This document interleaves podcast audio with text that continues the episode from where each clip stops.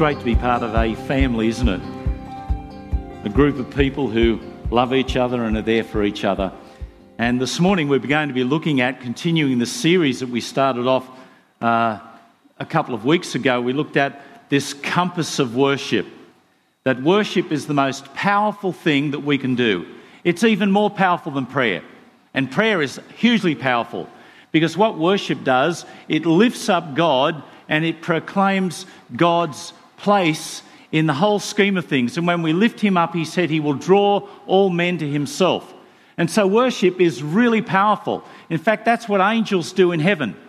And when we are with Christ in eternity, we will continue to worship Him in who we are, in how we live with each other, and the words that we speak. Our whole life will be a worship. And last time I preached, we looked at the power of worship as it reflected in the ministry to God.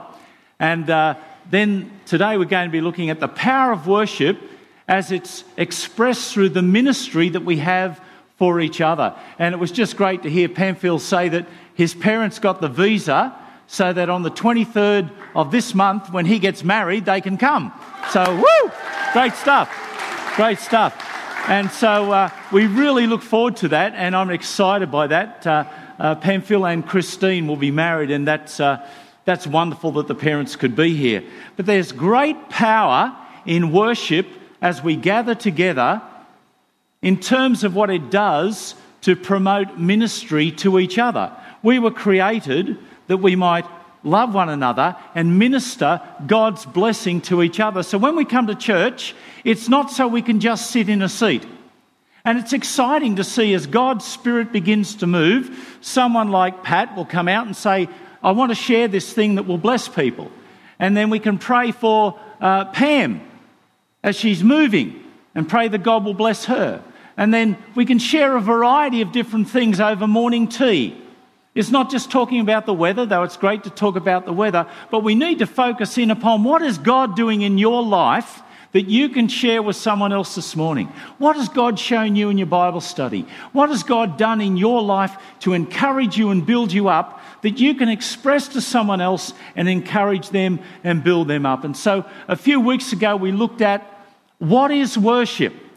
And sometimes we can have a narrow view that says worship is what we do when we come here and we stand or we sit and we lift our hands, we sing songs, we kneel, we prostrate ourselves. Uh, we do all those things that are part of that idea of worship. But when we look at the Bible, the Bible tells us that worship is more than that. It's the offering to God from our heart, and that's really important, from our heart, through our words and our life how we live, the truth about who God is and what He does. It's about God, it's not about us. And when we worship, we do it here, we do it at home, we do it at school, at university, at a workplace. Our whole life is meant to be a worship. In fact, when we look at the scriptures, it tells us that all of creation is to worship God. Psalm 19, 1 to 4. The heavens declare the glory of God. And the firmament shows his handiwork. Day after day, they continue to speak, and night after night, they declare knowledge. They speak without a sound or a word. Their voice is never heard, yet their message has gone throughout the earth and their words to all the world. All of creation was created to worship God. And we worship God in just being who God made us to be. Isn't that amazing? We don't even have to say anything or do anything. Just in who we are is an expression of worship. The stars in the heaven, when we look into the, the sky, in the stars, your handiwork I see. How wonderful is that? We see something of the glory of God in all of creation if we would take a moment and stop ourselves to look and I believe the only reason that the world doesn't see the glory of God in creation, it's not because it's not there, it's because there's a problem with our eyes. The scripture says Satan has blinded our eyes, has darkened our thinking, so that we can look at the whole world that's here in all of its amazing beauty, in all of the incredible intricacy of the world, and, and the world that can't see that says, yes, we just evolved from nothing. And so at some time in the past, there was absolutely nothing, and then all of a sudden, nothing exploded. I don't know how nothing explodes, because when it's nothing, it's nothing. But God was there, and He created out of His own heart. And, and creation reflects the beauty of God and the order of God. It's amazing when you look in Genesis. God created things to be appreciated for their beauty. And God said, It is good and it's very good. And God created things for their usefulness trees that have beautiful fruit on them. So all of creation is meant to display the glory of God. And worship is to be that which is reflective of God's character and nature. It's all about God. And so when we were created, we were created, as I read this morning in our direction statement, to be God's image bearers. Wherever we go, we carry around the image of God with us. And that's an important responsibility. That's our main purpose for being here to reflect back to God the glory of Himself. To be like a mirror that when God looks at us, He sees Himself and He says, Oh, that's my kid. Have you ever looked at your children? We look at our two beautiful daughters and we look at one of our daughters and we say, Yep, there's the day gene. And we look at the other one and say, Yep, there's the Marcotanius gene. One looks like my side, one looks like Glennis's side. There's a reflection of the image of who we are in our children, and God sees the same in us. So this morning we're going to be looking at the power of worship and how that reflects and infects the church so that we can become all God wants us to be. Worship transforms, and this the two points I want to make this morning. Firstly, worship transforms the worshipper to be like the one worshipped. Whoever we worship, we become like them. And there's both a negative and a positive aspect. The negative aspect Psalm 135, verses 15 to 18. And yes, that is an idol up there on that side. The idols of the nations are silver and gold, the work of men's hands. They have mouths, but they do not speak. They have eyes, but they do not see. They have ears, but they do not hear. Neither is there any breath in their mouths. Those who make them become like them. So do all who trust in them. The things that we worship, we become like the thing that we worship. There's an interesting poem, I guess, by Aaron Lamb, and it says this We are transformed by who and what we worship. Worship beauty, become vain. Worship money, become greedy. Worship pleasure, become lustful. Worship approval, become a people pleaser. Worship self, become prideful. Only God is worthy of worship. All idols fail and enslave.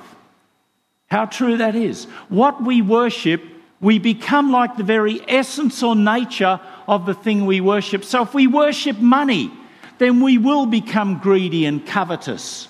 If we worship power, we will become dominating and abusive of people. But there's also a positive aspect to this. If we worship God, we become like God. When we see God, we become more like God. And there are a number of steps in this. Firstly, if we worship God, it's an act of drawing near to God. When we come together as a church and we worship Him, God is enthroned on our praises. God moves in the midst of His people. He said He would be present. As we draw near to God, He draws near to us. James 4 8, draw near to God, and He will draw near to you. Now, why does God come near when we draw near? And really, when you look at that, you say, who's got the responsibility? As one preacher once said, if it feels like God has moved or God isn't present, guess who moved? It wasn't God. Because God says the responsibility is upon you and upon me to draw near to Him, and He said He would draw near to us. And when we draw near to God, when we draw near to God, we find that God changes us. And sometimes that's a, a good enough reason to run screaming from the room. We don't want to be changed.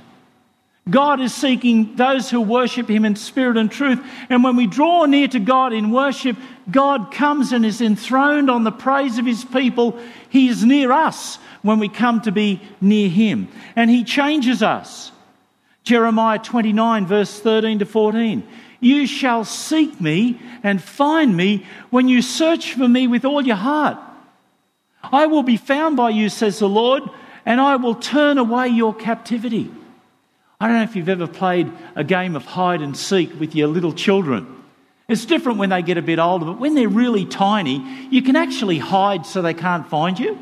And so I remember that Glennis and I, or um, at least myself anyway, when I would hide, you'd leave some indication of where you were. It could be that your foot was stuck from out underneath the curtain so they'll see that you're there. And so they say, Oh, I found you. Hide and seek. God is playing a game of hide and seek, and only those, according to Jeremiah, who seek Him with their whole heart will find Him. God doesn't just reveal Himself to everyone, God is seeking those who are seeking Him. And yes, God has given us the word, and God is open to be received by anyone that would draw near to Him.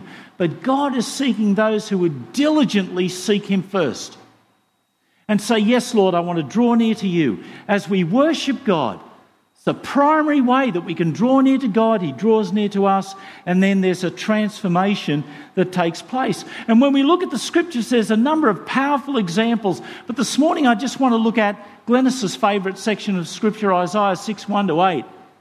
It was in the year that King Uzziah died that I saw the Lord he was sitting on a lofty throne and he said, Woe is me, for I am undone because I am a man of unclean lips.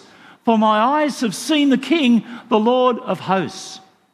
And then one of the seraphim flew to me with a live coal he had taken with the tongs from off the altar in his hand. And he laid it on my mouth and he said, This has touched your lips, and your iniquity is taken away and your sin is purged. Also, I heard the voice of the Lord saying, Whom shall I send, and who will go for us? And then I said, Here am I, send me. Now, there are four amazing things in this section of Scripture. Firstly, as we come, and Isaiah finds himself, and Moses was in a similar situation at the burning bush. We need to see God. There's something in the human heart. Moses said that, Lord, show me your face. I want to see you. I want to see God. I don't know about you, but I long to see God. I want to see what He's really like in all of His fullness, but I can't do that in this life because if He turned up in that way, I would just explode. You know, the scripture says no man can see God's face and live in this life. But there's a time coming when we will see Him, according to Revelation, the last two chapters, face to face we will stand before God and we'll see his glory, how amazing it is. And so Isaiah sees God, and we can encounter God. We can see glimpses of God as we come to worship him.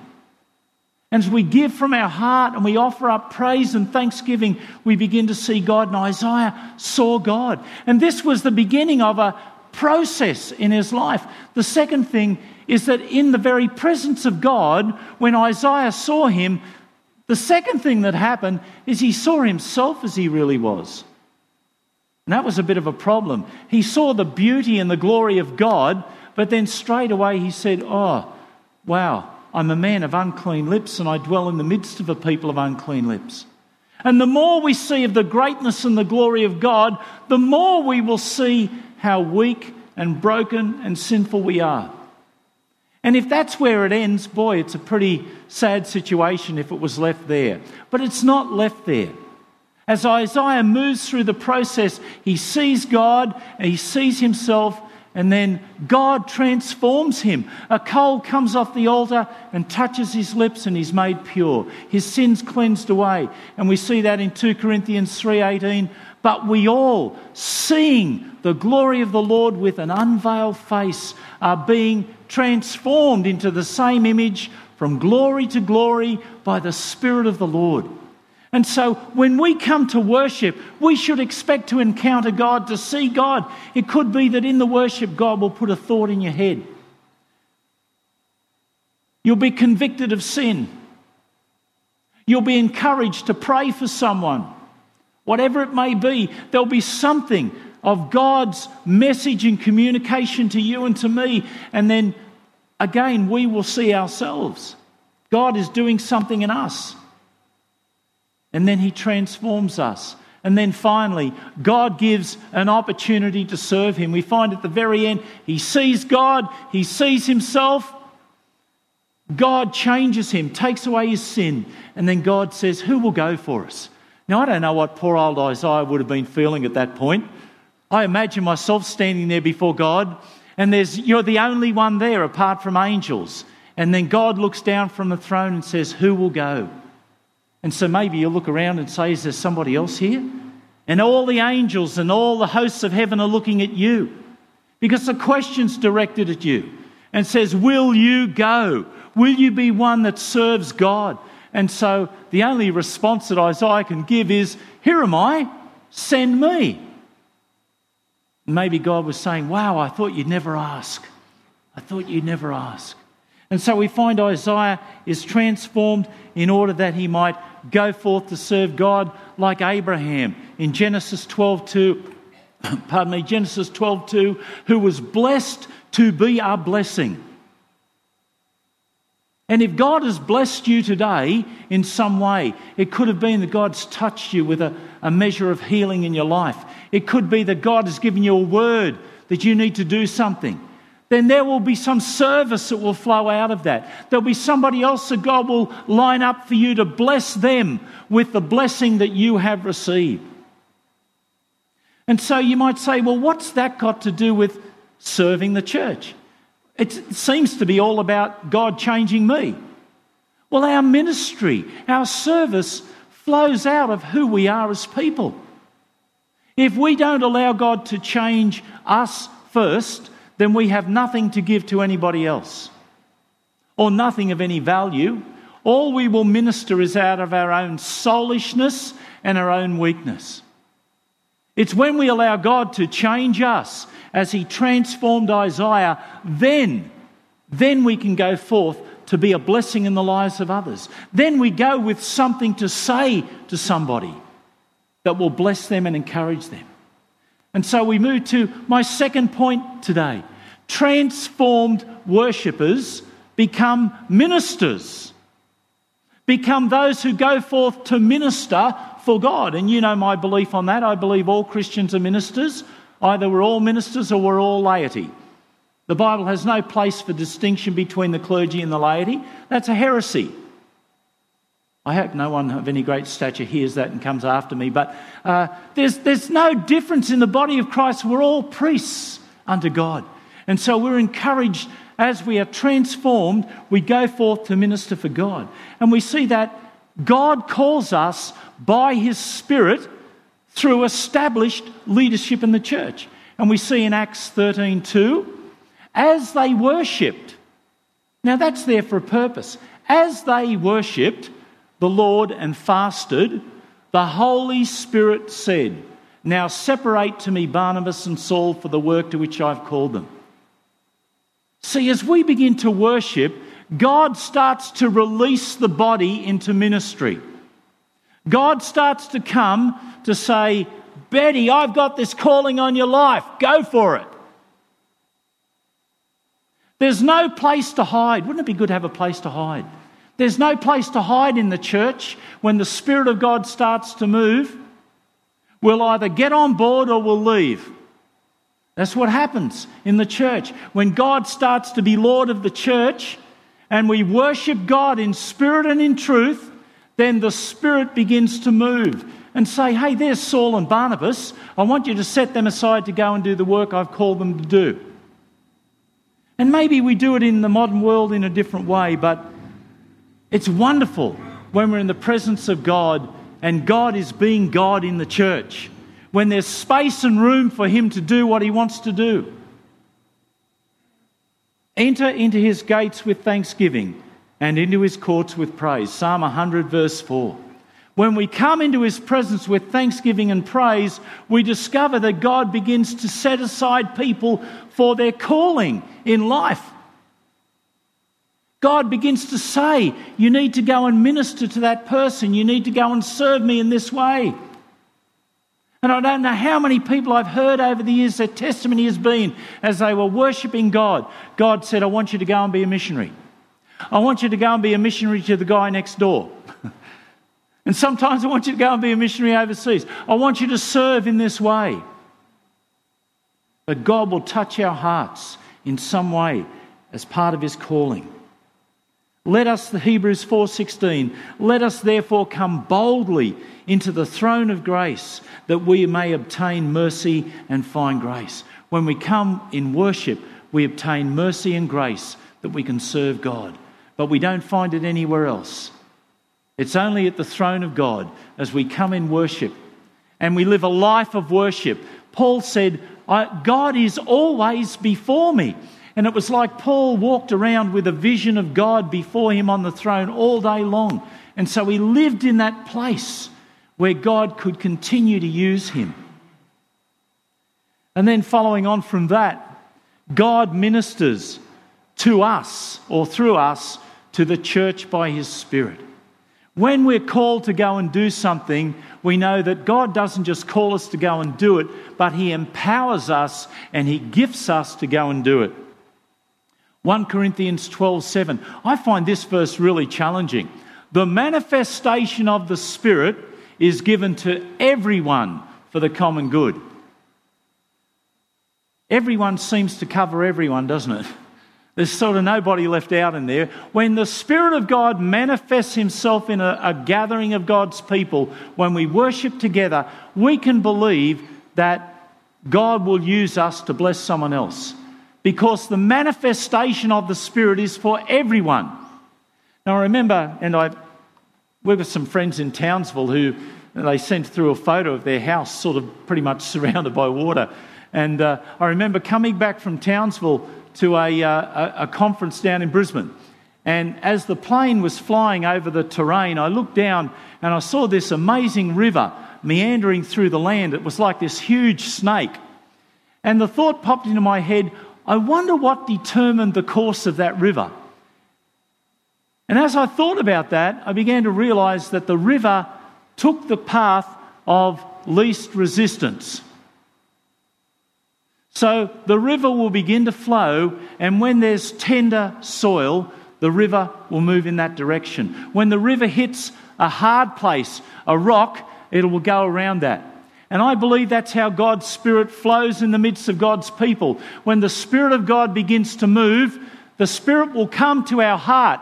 If our heart is hard, God will go around us and look for a soft, tender heart. And when God finds a soft, tender heart, God will use that person to minister into the life of the church. And so, our responsibility is to have a tender heart towards God when we worship. God, soften my heart, make my heart tender towards you, that you can use me, God. For if we have a hard heart, or we have a heart that's closed to the Spirit of God doing what the Spirit of God wants to do, then God will go around us and God will go to someone else who has a soft, tender heart. 1 Corinthians 14 26. How is it then, brothers and sisters, when you come together, every one of you has a psalm, a teaching, a tongue, a revelation, an interpretation? Let all things be done for edification or building up. Isn't that interesting? how the early church ran a service is different to how we run services. When the early church came together, all the believers were together. All the believers were together. And God began to do things. And so someone would say, Look, during the week, God showed me this from the scriptures. And someone else might say, Well, God has given me an answer to prayer. And someone else would say, Well, during the week, God inspired me to write this hymn. Isn't that amazing? That God has given creativity to his creatures. And so when we come together, maybe we'll do this one week. Maybe what we'll say is we won't have a sermon preached. We'll set aside 40 minutes And whatever happens in that 40 minutes depends on you. And so we'll say, What did God do in your life this week? Is there a verse of scripture you'd like to share? Is there an answer to prayer you'd like to share? Is there something God's done in you or put into your heart that you want to bless the body with? Now, that could be a really short time. You know, like one minute and we go out for morning tea. Or it could be a time that moves on as God would have it move on. But every one of us is responsible when we come to church. Before we come to church, every one of us should be praying, God, how can I serve you today? Is there a person I can pray with? Is there someone I can share a word with today? Every one of you has something to share. Why should it be just one person who shares? What a limited blessing. What a bigger blessing when we all share. And this morning over morning tea, I want to invite the team up now as we close. This morning over morning tea, there's an opportunity for you to talk to someone at the table and to say to them this morning, God spoke to me in the service, in the worship, in the preaching, in the prayer. God has done this in my life during the week. Don't hold back the blessings that God has given to you. Let it flow through you. And as the blessing flows through you, you will discover people will be blessed and encouraged and built up, and the body will grow to maturity. So, this flows out of worship. As we worship our God, he changes me and He uses me to bring a blessing to others. As you worship God, He changes you and uses you to bring a blessing to others. Let's pray. Loving Father, your word is, is so powerful. It, it really strikes us in the head and the heart. And God, forgive us for the times when we have just come to be blessed rather than to be blessed in order to be a blessing. And I pray for each and every one of us this week that as we worship you in our private times of devotion, that you will help us to see others that we can minister to, we can pray for, we can encourage by just being with them. Lord, help us to be those worshippers that worship in spirit and truth, the ones that you are truly seeking. And Lord, that in it and through it you would have all of the glory and the honour and the praise in the precious name of Jesus. Amen.